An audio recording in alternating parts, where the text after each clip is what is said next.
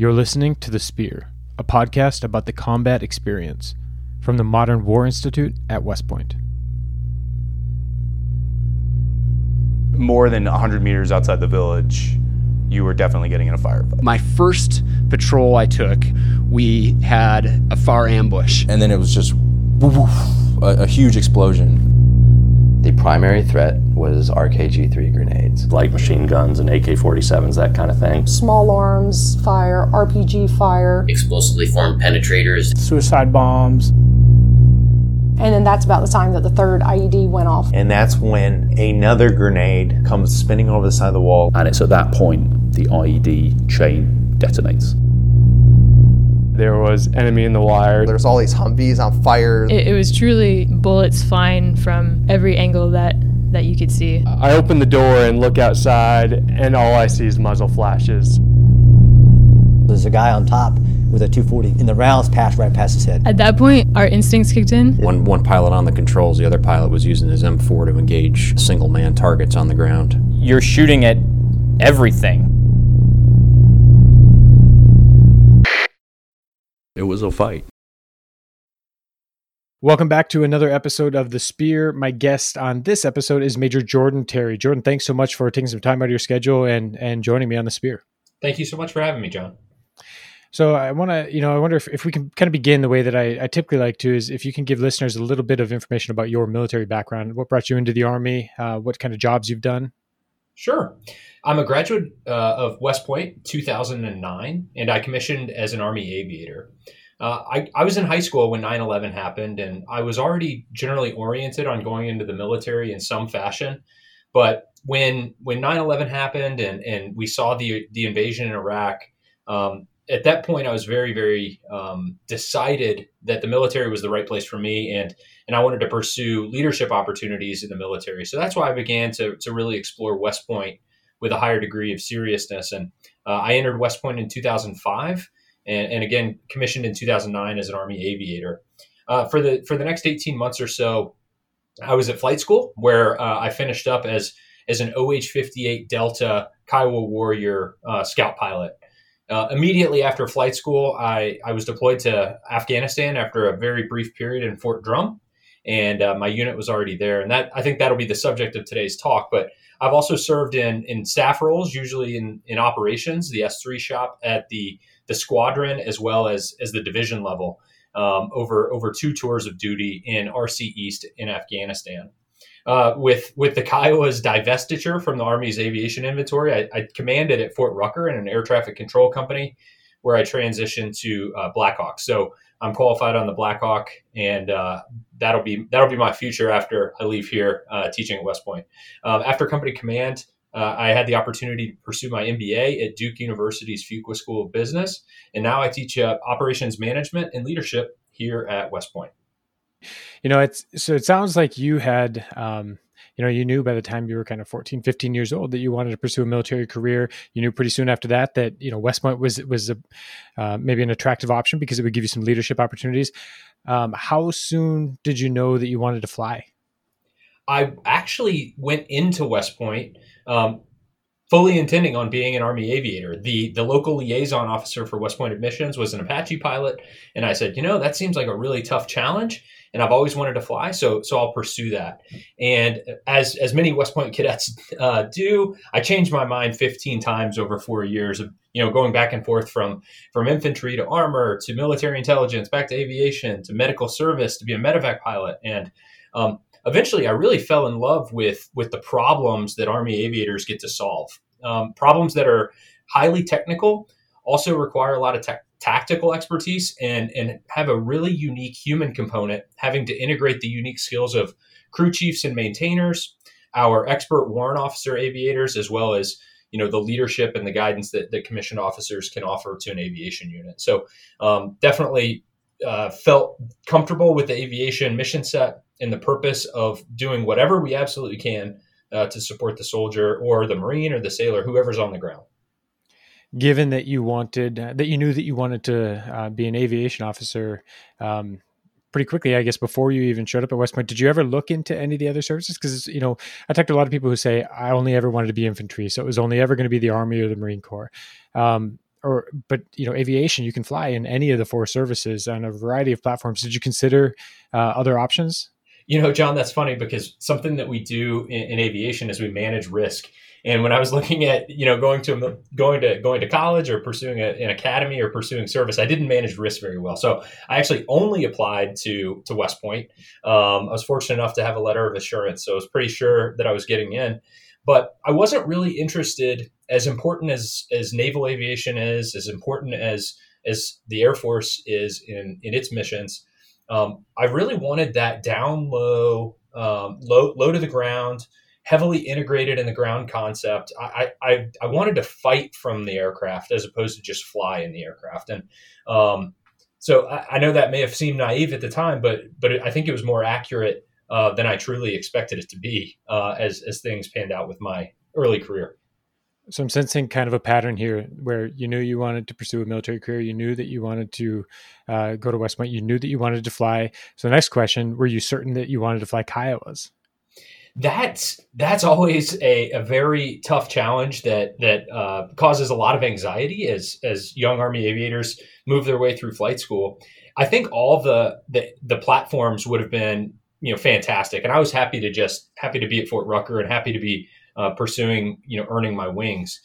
But uh, I, I really wanted to explore kind of the culture, or what I thought might be the culture, in these different types of, of units. And and I knew that all of the Kiowa units were were air cavalry units, units that that carried that um, carried that kind of aggressive mentality of, of getting out there, finding the enemy, fixing the enemy, and then doing whatever we could to to support uh, not only the soldiers on the ground, but but also the other airframes, um, you know, calling in Apaches, um, communicating with field artillery, uh, really serving as a battle space integrator.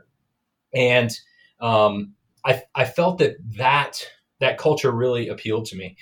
Uh, at one point in time, I was really, you know, trying to decide between maybe Blackhawks or maybe Kiowas. And, and I had to ask myself, what, if I was that soldier on the ground, um, what would I, what would be the worst situation I could possibly be in? And I, I thought to myself, you know, probably being wounded. But I'm not a med service officer, so I'm not going to go uh, be a Medevac pilot. And I said, you know, the, the scariest thing that maybe I could experience on the ground was being shot at or being engaged and not knowing where that was coming from, having an enemy out there and not really knowing it. And so that's really why I, I pivoted towards um, moving into the scout uh, reconnaissance and security role to kind of satisfy that that most anxious moment that, that I expected uh, if I was that soldier on the ground. Okay, so when you showed up to flight school, you had a pretty good sense that Kiowa was what you were looking for, looking at? Uh, not really. Uh, again, kind of like, um, I believe it or not, the night that I branched aviation, uh, the U S Army actually canceled the program for the A R H seventy Arapahoe. So uh, that's why I kind of said, you know, we'll, we'll see how flight school pans out. So I was pretty open to all the airframes, John, but um, I, I eventually settled on Kiowa as being, being the right fit for me um, at the time. Do you get a chance to fly all of those, uh, all of the different uh, helicopters at flight school? No, you don't. Uh, which which is kind of which is kind of tough because it's a lot of um, you know, buying something sight unseen. Um, so you get to see a lot of them flying overhead, but um, you don't really get to uh, outside of maybe some simulator time. You don't really get to experience it. Okay, so you finished flight school then um, in what is it about late two thousand ten? This is, I finished uh, flight school on April seventh of two thousand eleven. Okay, two thousand eleven. And your first duty station was Fort Drum, is that correct? That's correct. What unit? Uh, Six Six Cavalry, so Sixth Squadron, Sixth Ca- Cavalry Regiment, which is part of the tenth Combat Aviation Brigade, Fort Drum. And you said that when you showed up at Drum that they were already deployed. When did you get your when did you get your orders to that unit? How soon before you got there did you know, hey, this unit is already deployed? I found out that I was going to be assigned to Fort Drum, I think in, in uh, December. So still with about three months left of flight school. And uh, my my wife and I, you know, that wasn't at the top of our list, um, which it may, may it, it probably should have been. Fort Drum was great. But um, we found out that we were going to Fort Drum and, you know, I did some research and I realized that that they were already deployed. And um, so I actually reached out to um, a point of contact that I was able to find uh, at the unit who put me in touch with uh, the troop commander uh, that I was going to be assigned to. And they made it very, very clear at that moment that as soon as I finished up flight school, that I needed to hurry uh, and get, get over to Afghanistan because they needed, they needed aviators. Um, the mission was tough. The uh, operating environment was intense, and they needed, um, they needed additional people. Um, I also had a very interesting run-in one night at flight school. Uh, while you're not, while your partner's flying, you kind of sit around at the stage field waiting for your turn to fly. And um, in walked a, this is probably at ten o'clock at night, but a, a, a C W two walked in who was wearing a, a Fort Drum patch, tenth Mountain Division patch. And uh, so I, I introduced myself to him, and he he was back at Fort Rucker on T D Y and explained that he was from the same unit that I was going to be going to. And um, he and I had a very um, good conversation about what I could expect going to combat. And he said, you know, our unit's in combat every single day. Every single day is a fight. So, you know, if they tell you here at flight school that counterinsurgency is this low intensity thing where, you know, some days it's it's really boring and slow. He said, you know, for us, we're we're getting into a fight every day, and you, you need to take the rest of this flight school experience very, very seriously. Don't slack off because we're going to need you. And did that have an effect on you? It absolutely did. I mean, it was it was a not that I didn't take flight school seriously before, but it was it was a reality check that this, you know, education world that was West Point and then flight school was coming to an end, and I was I was going to get the opportunity to to do my duty and put my put my skills to the test. So I had a very good uh, understanding of kind of what I was getting myself into. Okay. So, uh, so you get to, you get to Fort Drum April with April, two thousand eleven, with the, you know, the expectation that you're not going to spend very much time there before you get uh, sent off to Afghanistan. How long before you did, before you left Fort Drum? I moved, uh, moved my wife to Louisville, Kentucky. I was at Fort Drum for, for a few weeks, and I was in Afghanistan by, uh, by I think the tw- around the twentieth, uh, twenty-fifth of May. So, uh, my, my squadron was stationed, uh, in at Jalalabad Airfield, which is in, uh, Nangarhar province on the far, uh, eastern side of Afghanistan, which at the time was in Regional Command East. And was the squadron's mission to support um, ground forces specifically in that area, the in the area around J BAD, um, in the sort of mountainous R C East? Th- that's correct. Our squadron was a, a multifunctional task force, meaning we had Chinooks, we had Apaches, Blackhawks, Medevac, as well as Kiowas, with all the, the associated support units. And our job was to provide aviation support to a ground brigade task force Uh, that was operating in uh, into K L, which is Nuristan, Nangarhar, Kunar, and Logman provinces. So that's right. So generally, uh, the far eastern Afghanistan of, of Afghanistan, with the provinces around uh, the the Kabul River, the Kunar River, the Pesh River Valley, uh, the Alangar Valley. So a lot of very um, you know kinetic areas uh, to be operating historically. And so you said that you had had some contact with your troop commander um, uh, uh, uh, beforehand. So when you get there, what is that? What is a, a troop sort of? How is that structured? Uh, you know, how different is it from, uh, you know, what we typically think of as a company? Sure. So our troop had uh, was composed of ten, uh, generally ten, ten Kiowa helicopters. Because we were task organized, we actually had had donated a couple of our helicopters and crews to a uh, a, a composite uh, company at Bagram Airfield that had that had a platoon of Kiowas and a platoon of Apaches. So we were down to eight helicopters with the associated crews and crew chiefs, uh, which which amounted to about thirty or thirty-five people uh, in the troop, uh, composed of two platoons. So I was I was the the uh, the second platoon leader. Um, Which is really interesting because at West Point, you know, you have your platoon and you're standing in front of the formation of your platoon and you go out and you fight missions uh, as your platoon. In the aviation world, especially operating twenty-four hours a day um, with with continuous operations and continuing maintenance, the troop really fights as a, a troop unit. So there weren't really, you know, there was never a moment where we said, hey, second platoon, you have this mission. It was really a, a team effort every single day to be able to put Uh, five teams of, of Kiowas in the air. So we were we had eight eight helicopters, and uh, we were we were putting up five teams of two uh, just with our troop every day. So a really high operational tempo, and and my role as the lieutenant was to uh, help the troop commander uh, manage personnel, manage supply, and then uh, do as much as I could, like any junior aviator, to uh, to learn how to operate and contribute in the cockpit. And so how long was it going to be before you were actually up in the air? So by the t- when I when I got to Afghanistan, um, from the time that I got there until my first flight was was certainly less than a week. Uh, I think it was four or five days, which was long enough for me to kind of adjust my rest, get fitted for for some of my equipment, uh, take some academic classes um, specific to Afghanistan, and, and then start to fly. So for the first two weeks or so, all of my my training flights were were there on the airfield, essentially doing the same things that I had done at Fort Rucker uh, as part of a typical aviation readiness level progression. So uh, it's kind of like your driver's permit. You know, even though you have your permit, you still have to drive with with a parent. So I was still flying with an instructor pilot uh, around the airfield for about for about two weeks or so. Okay. So I guess the story that you're going to share is from one of your first days actually flying in Afghanistan. Is that right? That's correct. Yes. So what was the, um, what was the mission that day? Sure. So I had just been signed off as readiness level two, which means that I'm not a fully qualified mission pilot, but I am authorized to fly on uh, missions as long as I'm flying with, with an instructor pilot. So that day, um, we actually, I was assigned to a, to a team of, uh, there were four pilots, so two, two aircraft, and I was flying with our troop standardization pilot, Uh, then uh, Chief Warrant Officer three, Sasha Wellenreuther. Uh, our mission that day uh, was actually non-existent. For for once, we actually did not have a, um, a a concept of the operation from the ground force to go check in with a ground force, provide them you know security or reconnaissance.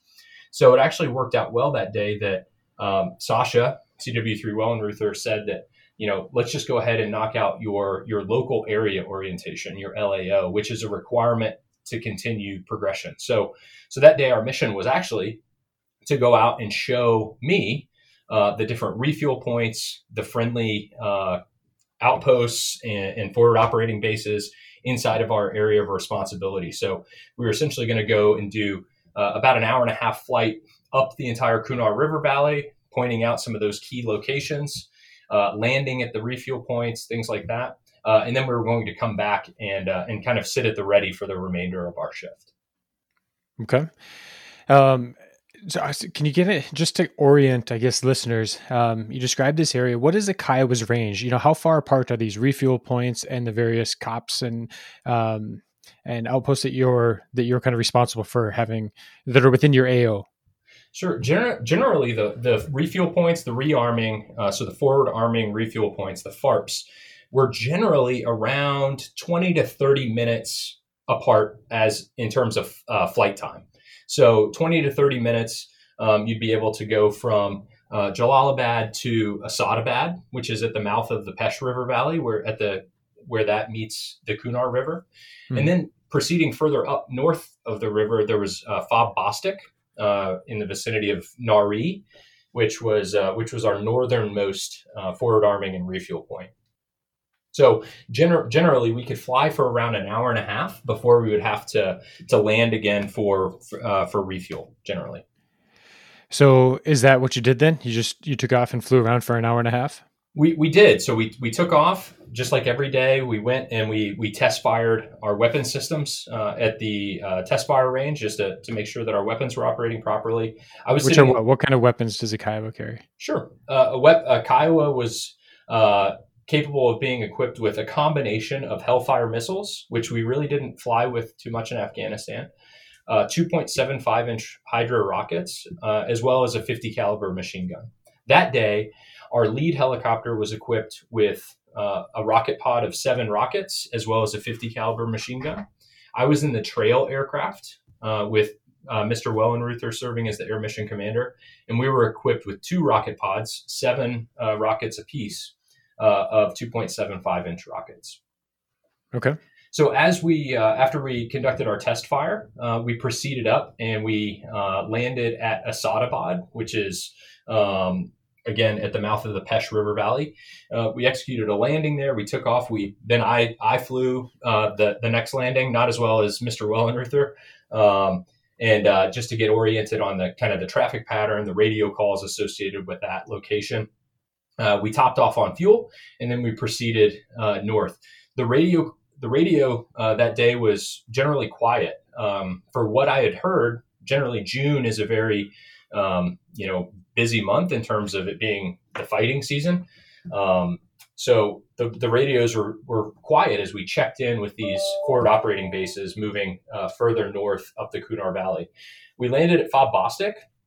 Uh, again, did another traffic pattern just for my orientation. Um, took on, uh, again, topped off on fuel since we were there. And then uh, we proceeded back down the river.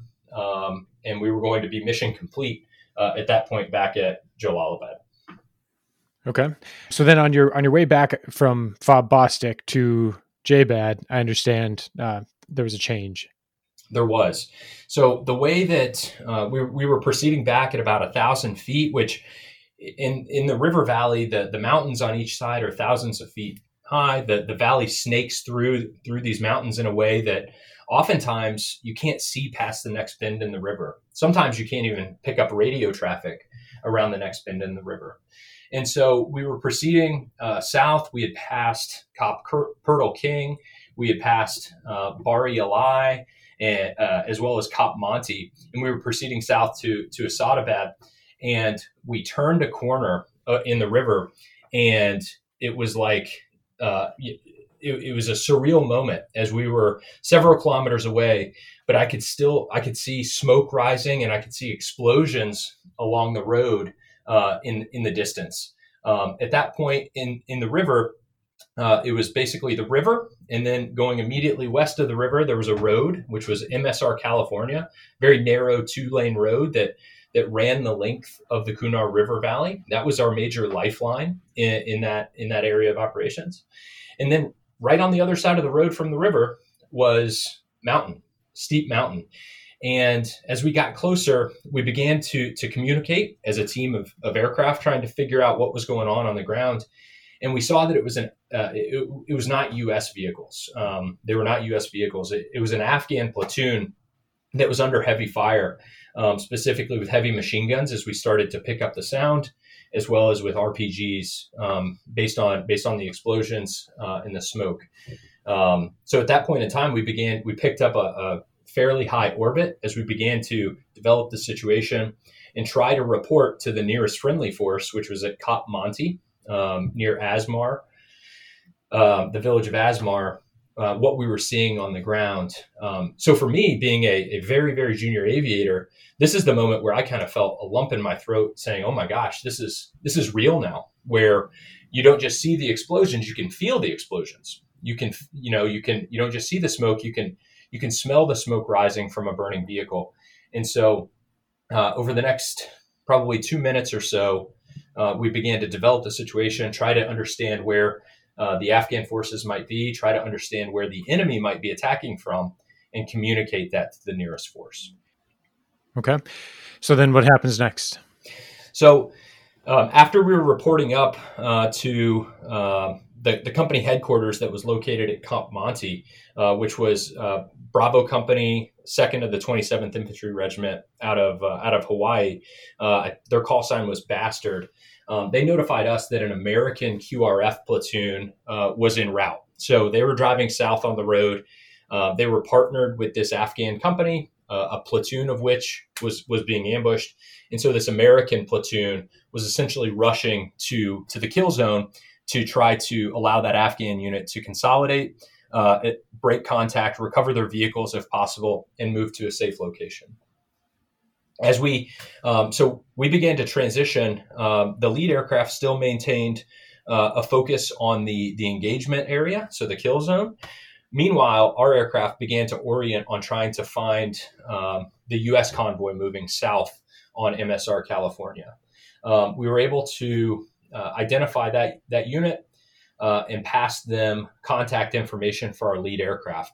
And at that moment, we were able to open up communication and provide that ground, that U S ground force with um, situational awareness of, you know, as best we could understand of where the Afghans are, where the enemy might be, uh, and so on. Okay, so you're at this point kind of, um, you know, orbiting or hovering above this this Q R F convoy as it gets closer to the Afghans, who presumably are still taking pretty intense fire? They, they were. It had it had actually slackened a little bit, and we could see the, the Afghan forces starting to move, um, you know, move between their vehicles, uh, maybe looking at damage or, or potentially uh, providing first aid. Again, we didn't have communications with with this Afghan patrol, but the moment that the U S platoon um, kind of drove into the vicinity in the kill zone, they immediately take began taking uh, fire that was that was more intense. Um, so. Being able to reflect on it now, nine years later, you know, I, I, my thought is that the the enemy forces were trying to essentially lure an American platoon into an ambush by attacking an Afghan platoon, um, and so the, the the fire began to to intensify the moment that that American platoon drove in and began to conduct link up procedures with the Afghan platoon. And so, at that point, you know, what is for you, for, for both aircraft in the air, what's what what's kind of support can you provide? What's your role? So so our role immediately was to try to provide that ground force that is that is moving into a situation that's largely unknown. They know that an American or an Afghan platoon is being is being ambushed. They know that it's an intense situation, but this this unit's only been in country for, for maybe four weeks after their uh, replacement, after they they they took over from the outgoing unit. And so their understanding of the situation is is only maybe slightly better than than mine even um, on on some of my first missions. So um, they're moving into this. Our our biggest goal is to try to understand and try to communicate to the U S force where the Afghans are located. At this point, we, you know, the U S forces are trying to return fire because it's, again, it's beginning to intensify, and so we're trying to provide the U S forces for, Uh, with with an understanding of where their Afghan counterparts actually are. We don't want to, you know, we don't want any sort of uh, fratricide with with our partnered force. So um, helping them understand and conducting friendly reconnaissance, not necessarily looking for the enemy. Um, but at a certain point in time, because of the intensity of the fire, um, the U S force, we began to to discuss and uh, coordinate Uh, engaging targets ourselves to be able to suppress the enemy, uh, known and, and possible enemy locations, um, to to attempt to uh, allow the U S force to consolidate those Afghans and, and move out of that kill zone. So our, our lead aircraft began really close coordination with um, with the U S forces. Um, we began to drop down in altitude because now we had a better idea of, of who was on the ground.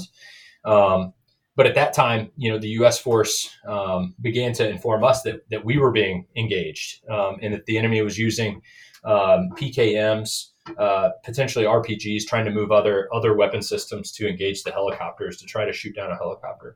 So at that point, you know, the, the other three pilots, again, I'm I'm this is very new for me, but they're they're discussing the pros and cons of, you know, do we, with this heightened threat, do we drop down in altitude and increase our risk uh, with the potential benefit of identifying additional enemy uh, locations to be able to engage those ourselves, or or help help the friendly force on the ground engage those targets?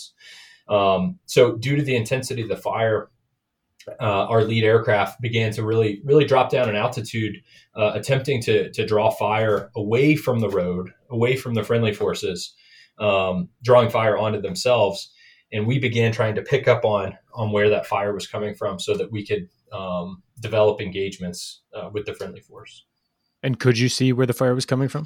We could. We could see muzzle flashes. So um, the way that the terrain, you know, a lot probably people I've talked to back home think Afghanistan's this this you know wide desert, and in the Kunar River Valley, it, it looks a lot like, you know, some of the arid mountain regions that we would see in the Western U S with uh, a lot of, there's a lot of vegetation. It's dry, but there's a lot of vegetation. There was a lot of cover and concealment for the enemy forces. So a lot of times all we would see were um, pockets of, of muzzle flashes coming out of, coming out of the mountain at certain points, very, very close to the road uh, where the U S forces, where the Afghan forces were. At that point, the U S forces uh, began to actually move into the move up the hillside, uh, attempting to to engage uh, the Afghan forces from a position of better cover, not being so open and exposed on the road. So using their vehicle-mounted weapon systems to kind of move uh, move to cover them as they moved into uh, the hillside. Um, at that point, it was like stirring a hornet's nest. Um, the friendly ground force, um, the the fire again began to intensify. The uh, it's hard to explain what what fear sounds like on the radio, but we could begin to fe- you know hear fear coming across some of these friendly radio transmissions. Um, and are you talking directly to the platoon leader, or are you also able to listen to their uh, their platoon net? So we're we're talking to we're we're tied into their platoon net. So okay. Our lead aircraft is talking directly to the platoon leader. We're listening in on the platoon net. Um, we're our aircraft is is passing updates not only to our operations center but also to um, also to the battalion, the friendly battalion. So that company's battalion headquarters, uh, as well as the company. Um, at that point, one, when we st- started to feel the intensity of the engagement again escalating with our dismounts moving away from the road into the, you know, onto the hillside. Um, that was when, you know, despite maybe my inexperience, despite um, all of us in both, you know, in both aircrafts being very task saturated, um, that was where we could kind of feel that the situation was going to get worse. Um, and so, um, By this time, we had we had actually engaged, conducted suppression engagements at several targets uh, on the hillside, um, but the fire had not had not subsided. We were trying to keep our fire, you know, relatively distant from friendly forces, but that wasn't having um, a great effect um, on, you know, on the enemy, uh, so to speak. They were they were still maintaining that engagement against the friendly. So um, we began to to try to navigate that by. Again, moving in closer, um, trying to get more precision with understanding where friendlies were, understanding where the enemy was, um, so that we could make those those engagements count. Okay, and so were you able to um, to at some point successfully engage uh, the enemy forces that were fight that were essentially now fighting on the mountainside with with the U S forces? Correct. That that's right. That's right. Um, at at a certain point in time. Because we were because of the, the way the terrain and the vegetation is, um, we we just had no ability to continue to engage. We we knew we were being shot at.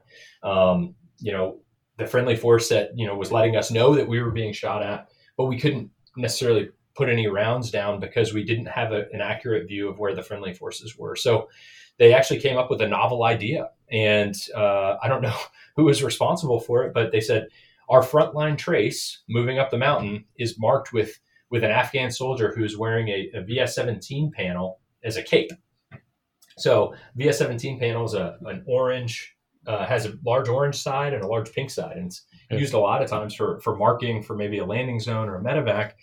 And there we saw him, you know, there was an Afghan soldier bravely, you know, kind of marching up this, this hillside with a, a, yeah, a geez. orange cape. So, so at that point we were able to kind of see the, the friendly, frontline trace. Um, and by that moment, we, we were starting to get really low on fuel.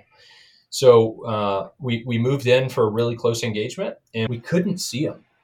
Uh, if they weren't firing, we, we really couldn't see them. And with our rockets and our fifty cal, even if we could see the muzzle flashes, because of the way that the rocks and the terrain was, uh, we might not have great effects on that enemy. So um, so we expended all of our ordnance trying to Um, allow the, the friendly force to, to break contact um, at that point. And then we, we went back to the nearest refuel point, uh, which was Asadabad. For, for me, leaving that friendly force in contact, having to leave them exposed without any sort of aviation support was um, unexpectedly heart-wrenching. I didn't expect to have that sort of emotional response to uh, kind of leaving that, that, front, that friendly ground force and saying, hey, we, you know, we, we got to go get, re- we got to go get more fuel and, uh, looking at our calculations, fifteen minute flight there, you know, maybe five minutes on the ground if we were moving quick and then fifteen minutes back.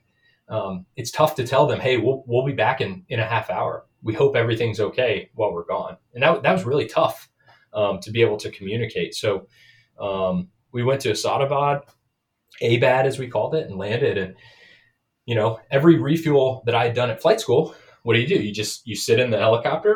Uh, one person gets out, holds the fire extinguisher because safety is important while, you know, people come up and refuel your helicopter and it takes about ten minutes. And Uh, and that's it. Um, my, my Sasha, you know, my Red Sea pilot said, get out now, start loading rockets. And that's not something I had ever been trained on. Um, so here I am, twenty-four years old, six weeks out of flight school, uh, trying to, to load rockets as fast as I can out in the middle of Afghanistan, because I know that a friendly force is in, is in contact. Um, you know, something I haven't mentioned yet is, and this is something for, for people who understand that the Army's a small place, the, the voice on the ground, that friendly platoon leader is, is one of my classmates from West Point. It was uh, Lieutenant John Goodwill. And it's tough when you recognize the voice on the other end of the radio. And so, you know, loading rockets, I'm, I'm moving extra frantic because, you know, John's my, my buddy from school, and he, he's in trouble and his guys are in trouble. So um, it, it was just very surreal to find myself in that situation, um, I guess, so quickly. So I'm, I'm fascinated by a lot of aspects of this. So, so you load these rockets, um, something that you hadn't really trained on doing. Uh, were you able to get back while the engagement was still going on? Yes, we were able to come back. Um, by that time, U S force was had had essentially um, linked up with the Afghan force that was up in the hillside, and and then over the next, you know, four hours. Honestly, John, it's it's hard to apply a lot of detail here. Over the next four hours, we continued this cycle of U S force moving. Uh, Enemy engagement. We were moving in to engage. We would try to, you know, start with a decent amount of standoff, but we found ourselves, uh, our lead aircraft, you know, flying over the treetops, trying to identify enemy hunkered down behind rocks and trees, and um, you know, moments where the the lead aircraft would engage would engage enemy positions, you know, break uh, contact to come around to re-engage, and then. Uh, as we're engaging, we would break and take fire because the enemy knew that there wasn't anybody covering us as the trail aircraft. And um, I just, you know, we didn't fly with our doors. And I remember peeking out over my door and seeing, uh, I just remember thinking about popcorn, it looked like popcorn coming off of the mountainside as we were breaking off of, of our engagement run. So that continued for another, another four hours engaging, um, you know, communicating with the friendly force, going to refuel, you know, loading, slinging more rockets into the pod, loading fifty cal, um, reporting back to our, our headquarters. Um, and eventually we were able to, um, you know, coordinate for, for some relief. We actually coordinated and requested the, the next Apache team, uh, to, to take off a little early so they could come and, uh, provide some more continuous, some more continuous coverage. Um, around this time, probably, Uh, it's hard. It's hard to put a time on it, but the Afghan force began to take uh, had taken some casualties, and um, there was a moment that that a U S uh, one of our U S infantrymen uh, was actually critically wounded, and um, and so that was really really hard to you know hear from the air. Harder on the ground, undoubtedly, but it's it's tough to to hear that um, despite everything that we're doing from the air. There's It, it, it doesn't seem like we're able to to do enough. And um, so at that moment, you know, the most junior pilot in the flight, me, um, Sasha turns to me and he says, "Hey, we don't have time to mess around. I need you to call in Medevac. I need you to get those Apaches here. I need you to call up field art, you know, the art, the fires. So howitzers to be able to come in and, and provide additional artillery support." So um, he put, he put a lot of trust in me um, as he was trying to provide support to that lead aircraft. So I found myself, you know, calling the field artillery headquarters and, and call, you know, getting fire missions um, spooled up, call, calling in Apaches to do a battle handover. And, you know, luckily enough, there were moments in time where I didn't really know what to do because I'm, you know, new to this. So I was writing everything down on my knee board, every grid that we shot, you know, how many, what we expended. And I was, you know, I was keeping track of, of kind of all of those targets. And so fortunately, when it was time to, to pass off the battle um, to the Apaches, you know, I was able to provide them twenty targets. I said, "Hey, here, here are twenty known or suspected enemy locations." Um, and, and they were able to, uh, to come in and provide our relief uh, after about eight hours uh, of, of engagement. So by, you know, at this point, the longest flight I'd ever flown on was probably two hours at flight school. And um, this was, you know, going on going on eight hours. Um, but before those those Apaches came in, they were still about thirty minutes out. Um, the Medevac aircraft called that they were moving up the river. Uh, we reported that to the ground force, who, uh, you know, said that the situation was pretty bad for that wounded soldier.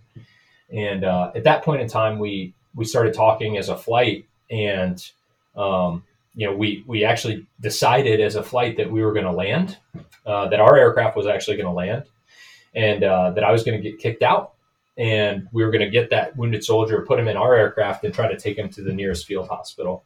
Um, we, and I say this say this lightly, I guess we made the mistake of asking for permission. Um, and I wish, you know, if I could go back and change it, we would have landed and tried to help help that soldier on the ground. Um, and but we, you know, we we kind of told our headquarters what we were going to do, and they they denied that request. So uh, at that point, we were, you know, really low on fuel. Medevac was still about six minutes out, and we had to break station uh, because we weren't confident that we were going to be able to get to refuel without crashing. And so about three minutes uh, south of that engagement area, we, you know, we saw the Medevac with their trail Blackhawk uh, passing, go, moving up the river. And we told them, we said, hey, it's, it's intense down there. You know, we're, we're going to be another twenty minutes. Um, you know, we can't provide you any cover. We're low on fuel. And they said, hey, don't, doesn't matter. We're going to go in. And we obviously weren't there to observe it, but um, that Medevac helicopter went in and hovered on the side of that mountain, taking fire, and hoisted that soldier out um, with nothing, you know, no weapons, no overhead cover uh, for many other helicopters, um, taking rounds the entire time. And their their bravery, um, they hoisted hoisted that soldier out. Um, unfortunately, he passed um, as they were as they were landing at the um, at Asadabad before they could get him to a higher level of care. Uh, and that helicopter ended up having to land on on a stack of mattresses, actually, back at J BAD, because their rubber wheels had been shot out um, due to the intensity of the engagement. So, um, I mean, just talking about selflessness, it, we we felt like we you know we were getting down in the dirt and you know putting rounds down and being shot at and feeling the thuds of our, our rockets hitting the mountain, and you know, you can feel it in your seat. But for that Medevac crew to go in completely unarmed um, and, and do that for, for that soldier um, was just, it's still something that's really powerful in my memory today. So is that kind of the end of the engagement then for you guys? Yeah, we, uh, I, I passed over a battle, you know, battle handover to, to a team of Apaches. Uh, and at that point, our, our, you know, our, the extension that we had put on our, our flight hours, uh, you, you can only fly so many hours without getting a certain level of approval to extend. We were coming up on, on that extension, and uh, we were more or less overdue back at J BAD. And so we had to break contact and uh, uh, go back to base, uh, knowing that the U S platoon was still kind of reconsolidating and trying to move, uh, move out of that kill zone with all those Afghan casualties, damaged vehicles, and so on. Um, and, and so, you know, at that point, we, we kind of landed, and um, we we put the aircraft to, to idle as part of the normal shutdown procedure. And uh, we just kind of sat there. You know, usually it's about it's about a two-minute cool down for the aircraft before you can turn the engine off. And after about six or seven minutes, we all just got, we were just sitting there. Um, and it was... you know, it was exhausting. We were physically, emotionally um, exhausted. And, and and I do remember feeling really selfish about that too, because, you know, we were in an aircraft, we were going back to a base. There's still our soldiers, our brothers out on the ground, um, still in the engagement. So um, just a, I guess the part of that, this entire experience is I didn't know how emotionally um, taxing this combat experience would be. And, Uh, it was really, really overwhelming. Yeah. I, I want to ask you about that. Cause you know, you, I, this whole time I'm thinking, geez, you know, eight hours in an aircraft, four times longer than you've ever spent in, uh, you know, flying, uh, much longer than you're, you know, t- expected to be able to fly, um, you know, during combat operations in Afghanistan. And you mentioned that it is emotionally draining. Um, you also, you know, you mentioned the, that it's a pretty emotional to have to come on the radio and say, "Hey, we're almost out of fuel. We got to leave you guys. We're going to be back in thirty minutes. Um, you know, good luck," essentially. How, how do you, you know, flying is a very, flying's a complex thing. Um, this is why there are so many processes in place and why you spend so much time in training, really getting those uh, processes down to, you know, almost muscle memory. How do you kind of balance, how do you keep that emotion from, from kind of almost overwhelming your ability to manage all of those processes and the, the very sort of analytical and almost dispassionate, um, you know, mentality that sometimes is required to, to fly in combat? I think there, there are two things that really help us, and I, I don't want to say suppress emotions, because to be honest, I think the the empathy in action, the emotion, the the care for the, the soldier on the ground is what makes Army aviation so special. It's it is our emotion. It is an appreciation for what those those soldiers are, are doing in the situation that, that it's in. So I think it'd be a, a terrible thing if we were so over proceduralized that we were not able to use our you know emotion to to motivate us. Um, But I think there are some some things that, that help us. Um, first is you, we do have we have a checklist for everything. We have a um, a procedure that we train so well that even after an hour and a half of you know engaging a target, breaking right, and turning into another hillside, only to see that hillside open up, like again, like you know, with flashes of, of muzzle fire, um, you know that. Uh, Even though you've just experienced that as you're landing to go into the refuel point, you still have a checklist where you go through your, your pre-landing, you know, your before landing checks. And, and that's by memory. And then you, you land and you go through, you know, th- those procedures. So, so really I think the procedures and the, the, the training that we have allows us to fall back on, you know, doing the things we absolutely have to do to, to safely deploy the aircraft.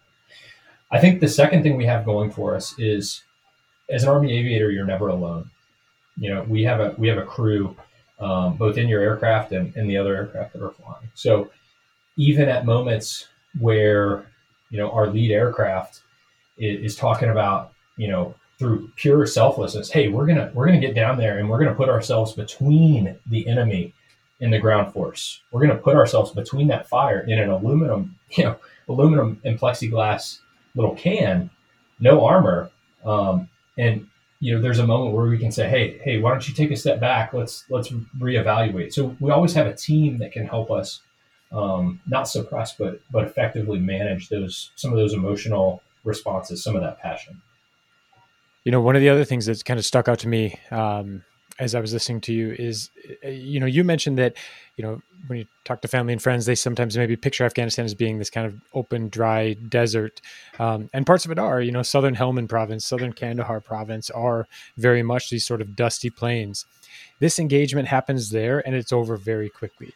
It just kind of highlights the importance of terrain. You know, one of the fundamentals of, of, you know, military science is understanding terrain, because just the fact that there was so much elevation, which constricted the way that you guys could fly, and the vegetation that offered cover and concealment to the enemy, which meant that instead of just having targets and, you know, prosecuting the targets essentially, uh, and then moving on, mission over, this turned out to be an eight hour engagement that really in the end probably, you know, I don't want to, I don't want to put words in your mouth, but probably ended in kind of a dissatisfying way. Um, because it, it was so difficult to actually see through to sort of, um, to completion, so to speak. That, that's right. The the terrain in, in Kunar and much of R C East, um, it leaves things, you know, we, we talk about the fog of war. It leaves things very foggy. You, you go in on an engagement and you expend five rockets and, uh, or you, you, you put down, you know, two hundred rounds of fifty cal, um, and you don't know if it was effective. You don't know if it was effective uh, because of the cover and concealment. Um, the other part about R C East that's very different is, you know, a lot of the, the fights in the South, um, you know, were were largely, you know, the, the counter I E D mission, where you have a small team of enemy trying to emplace I E Ds. Um, in in R C East, there were platoons of enemy, trying to attack and, and confront platoons of, of friendly forces. And I think the scale of some of the enemy operations were, were surprising to me. You know, West Point from two thousand five to two thousand nine, we were training to, to run, you know, checkpoints and, and search vehicles in Iraq. You know, we were training to detect those teams of two or three, you know, bomb makers in a village. Um, we didn't, there wasn't a lot of training on how to, how do you help a U S platoon of, of thirty people fight an Afghan, you know, or a Taliban platoon of, of thirty people um, from a, from a dominant position. And so I think that was, that was really surprising. So, you know, we kind of highlighted this at the beginning of the, uh, or early in the episode, that this was like your second day flying. Uh, and not only that, but, you know, you had, you got to your first duty station and it was in the door and then out the door to Afghanistan. This is your second day flying. Did you feel, did you feel ready? Did you feel that, um, you know, that you, that the training that you had gotten had prepared you for what you confronted that day? I think it, it, I, I did feel prepared. Um, I felt prepared in a way, though, that may not be, you know, how I thought I was going to prepare. Uh, I think um, I wanted to feel prepared to be, you know, a technical, tactical expert. You simply can't get that from flight school. It takes time, especially when you get to, you know, a deployment or your operating environment. You have to become very intimately familiar with it. And so when it comes to actually flying and fighting the aircraft, um, I don't, I don't think I was prepared. You know, my learning curve was very, very quick. You know, after this engagement, uh, as I found out, you know, I talk about, oh, this flight was eight hours. It was a big deal for me, only having flown two hours before. This is what my troop, this is what American aviators, this this is what the fight had been for years. This was not an uncommon occurrence. It was it was uncommon for me. And it was a little maybe more intense than some of a typical day. But, um you know, I don't think I was prepared as as in terms of being uh, a pilot. But what I do think West Point and what I do think flight school prepared me to do was be a great aviator. And there's a big distinction there. Um, being an aviator is a lot more than just simply operating the flight controls or understanding, you know, how to optimize a sight or a sensor, understanding how the weapons work. Being a great aviator is being a great teammate in the cockpit. Um, being a great aviator is is having the trust in your in your warrant officers, having the trust in the re, you know the fuelers and the rearmament folks at the the refuel point, understanding that all of that has to come together to do something um, you know important for the ground force. So in terms of my skill as an aviator, that took you know that took some time, but the most important thing that I think I brought to that fight, the most important thing we brought to that fight. was was our teamwork and our selflessness to do whatever we could for that ground force. And I th- again, I think that's what makes Army aviation just entirely unique. Well, Jordan, I think that that's a great point to uh, to kind of wrap up on. I want to thank you again for taking some time to uh, to, to share your story on the Spear. Um, I think that there's some incredible lessons that can kind of be derived from it uh, that are applicable both to, you know, aviators and and and prospective future aviators, but also um, you know, much more broadly across the, the Army and the military more generally. So thank you very much. Thanks for your time, John. And, um, you know, just a reminder, you never know when you're going to find yourself in these situations. So it's always important to take every opportunity you can to train.